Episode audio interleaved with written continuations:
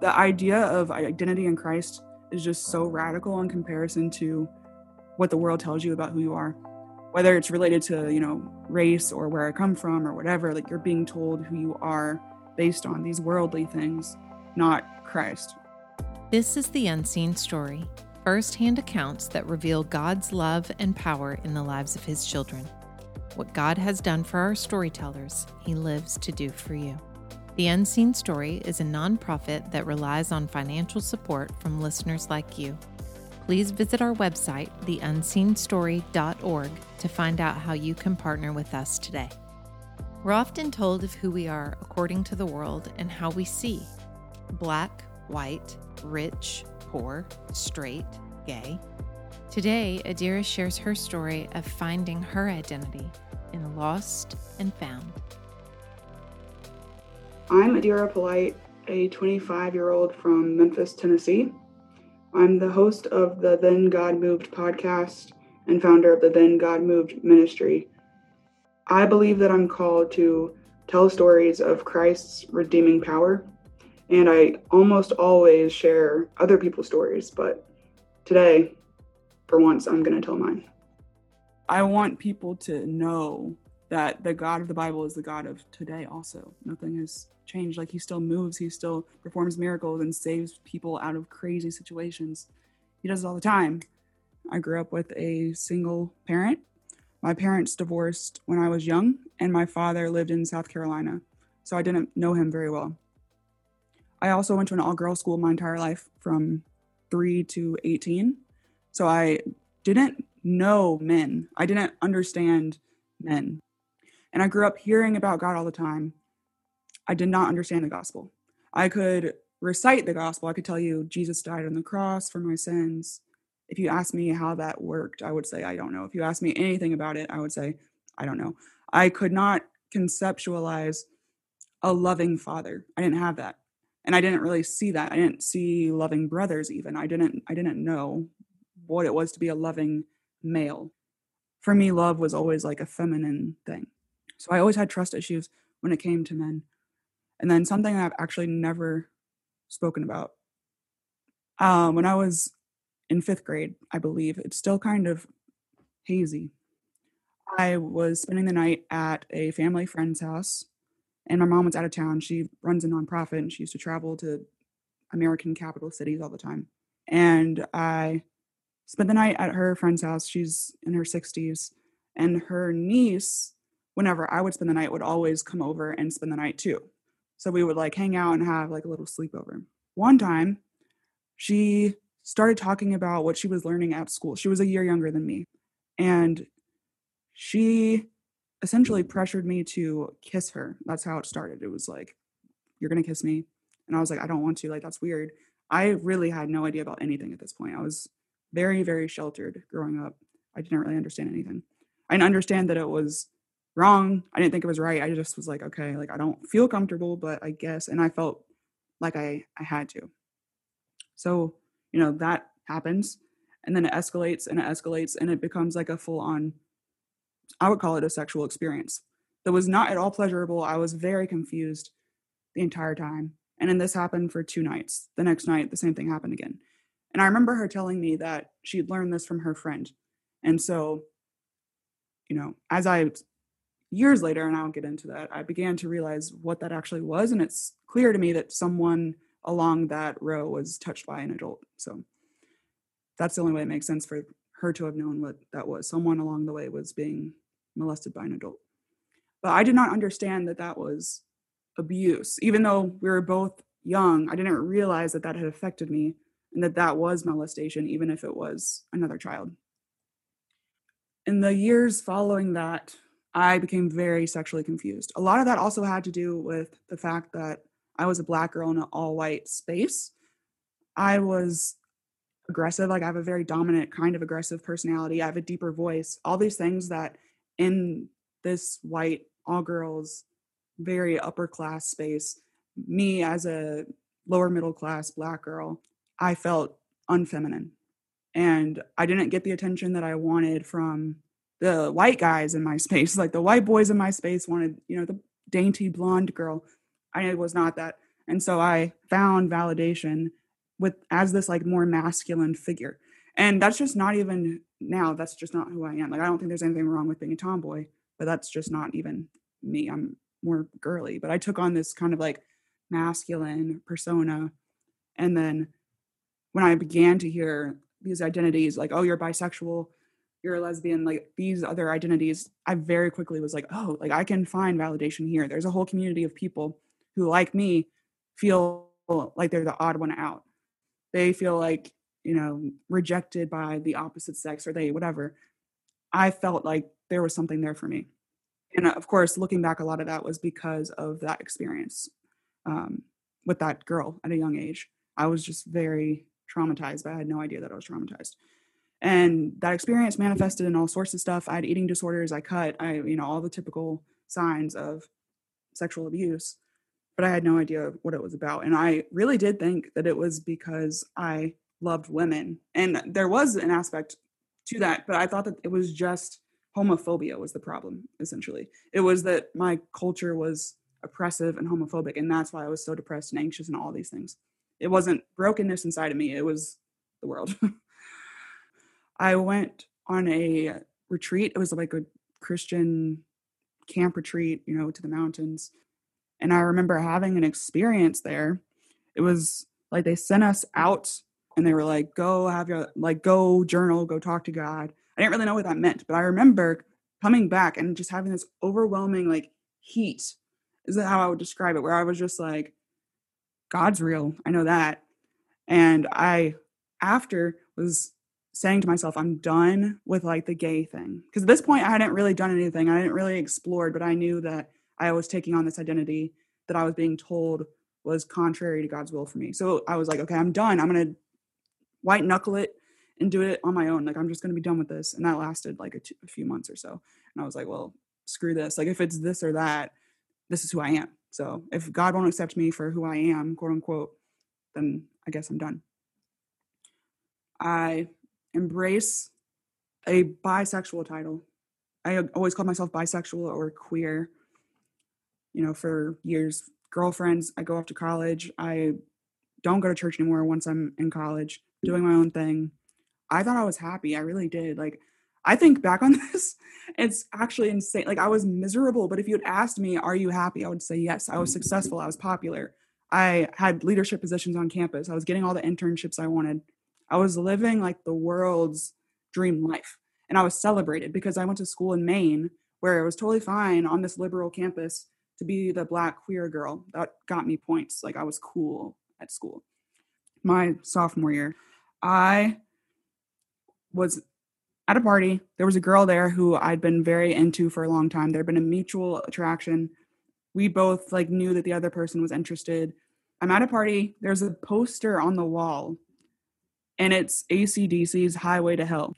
I was staring at this poster and it wasn't like I'm on the highway to hell or I'm in danger per se, but I just was struck by it. I remember just staring at the poster and being kind of like unsettled.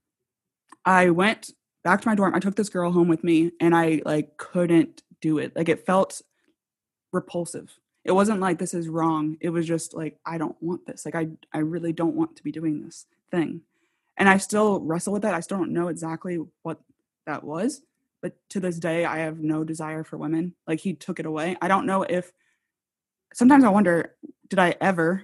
Was it always abuse? Was it always something else?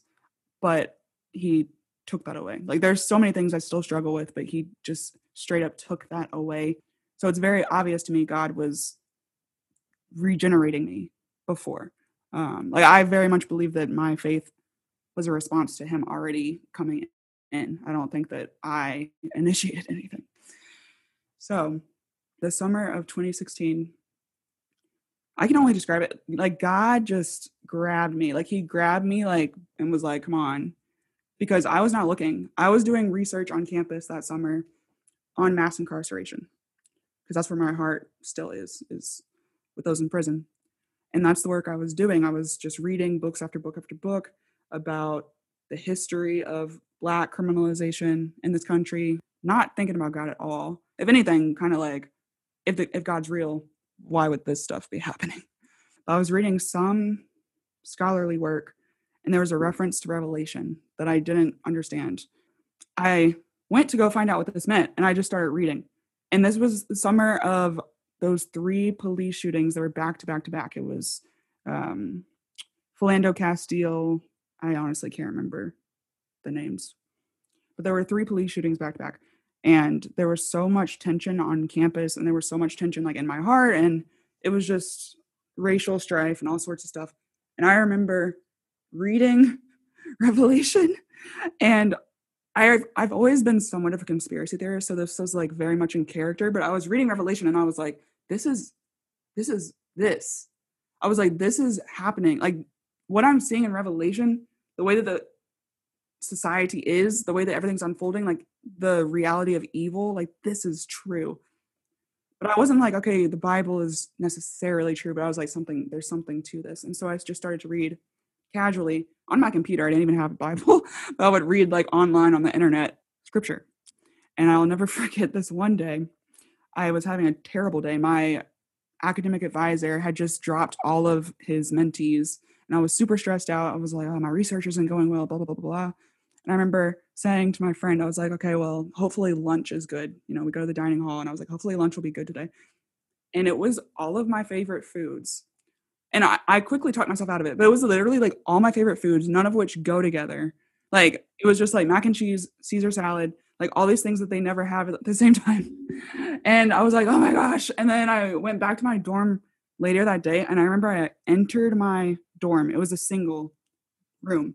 I entered and it was that same heat feeling of just like god is in this space.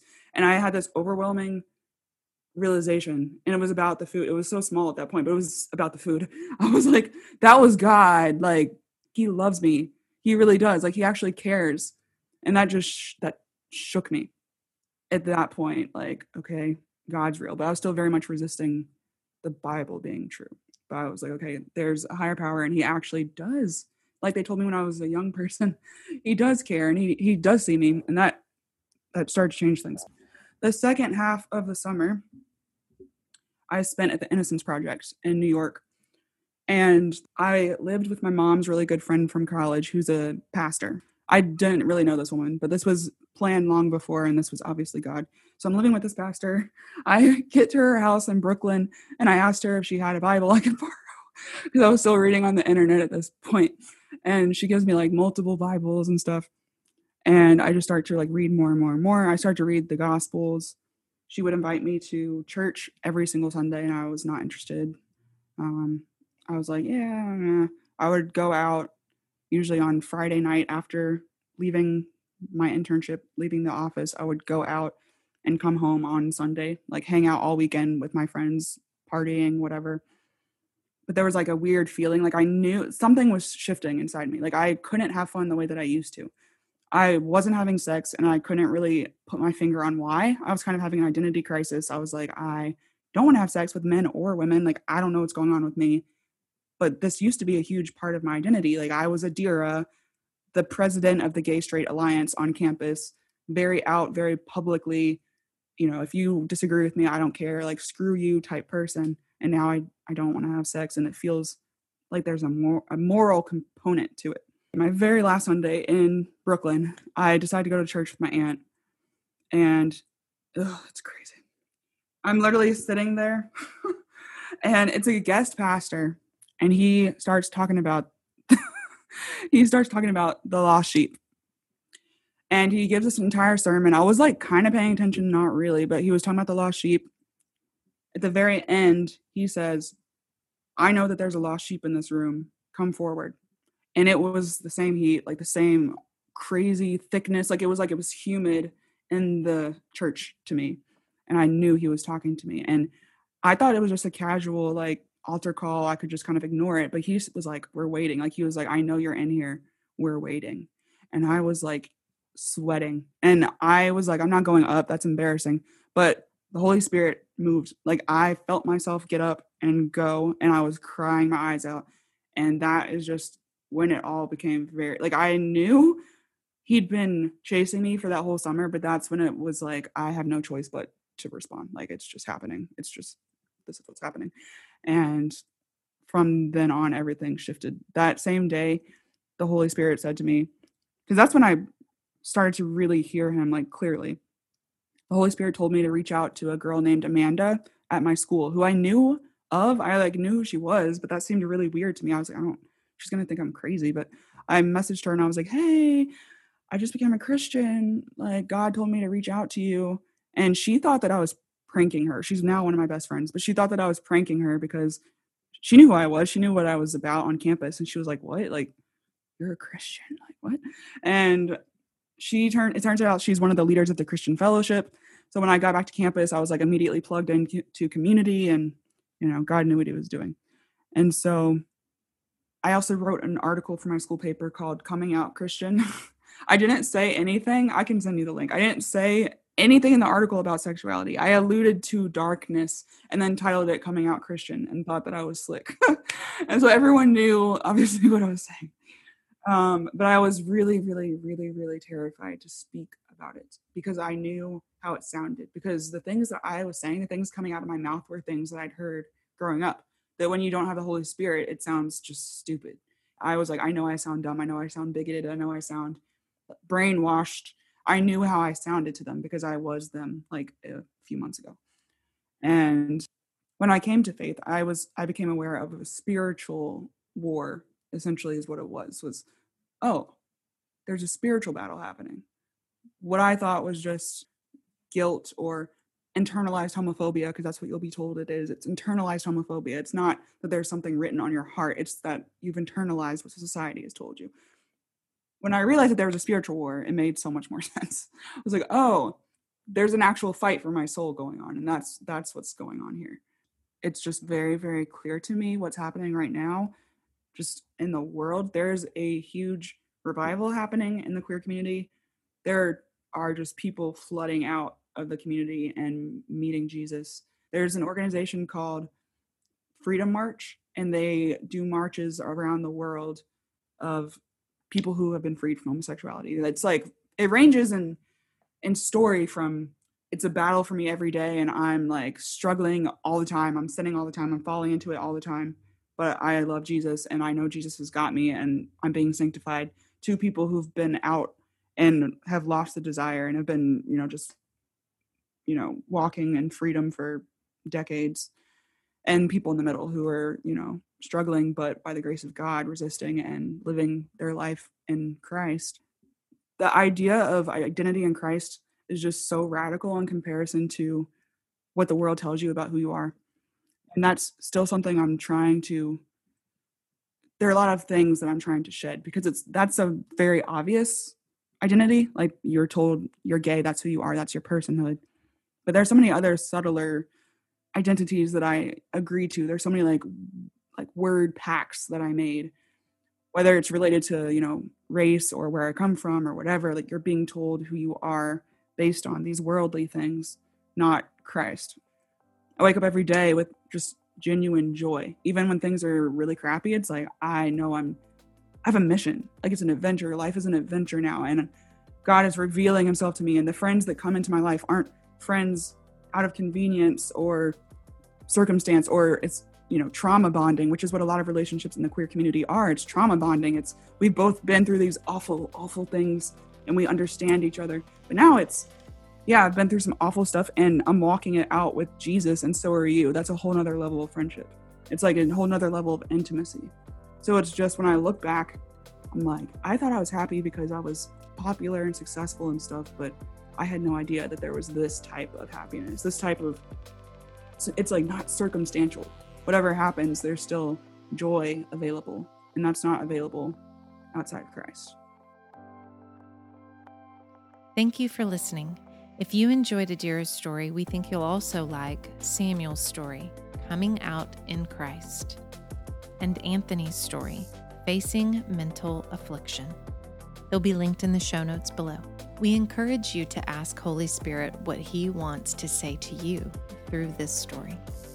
We invite you to partner with us through your God given resources of time, prayer, and finances.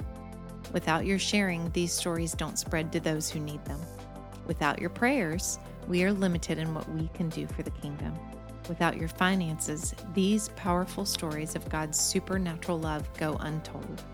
God has called us to share his stories, and we invite you to be a part of that mission. For more information, be sure to check out our website at theunseenstory.org. Thanks so much for listening.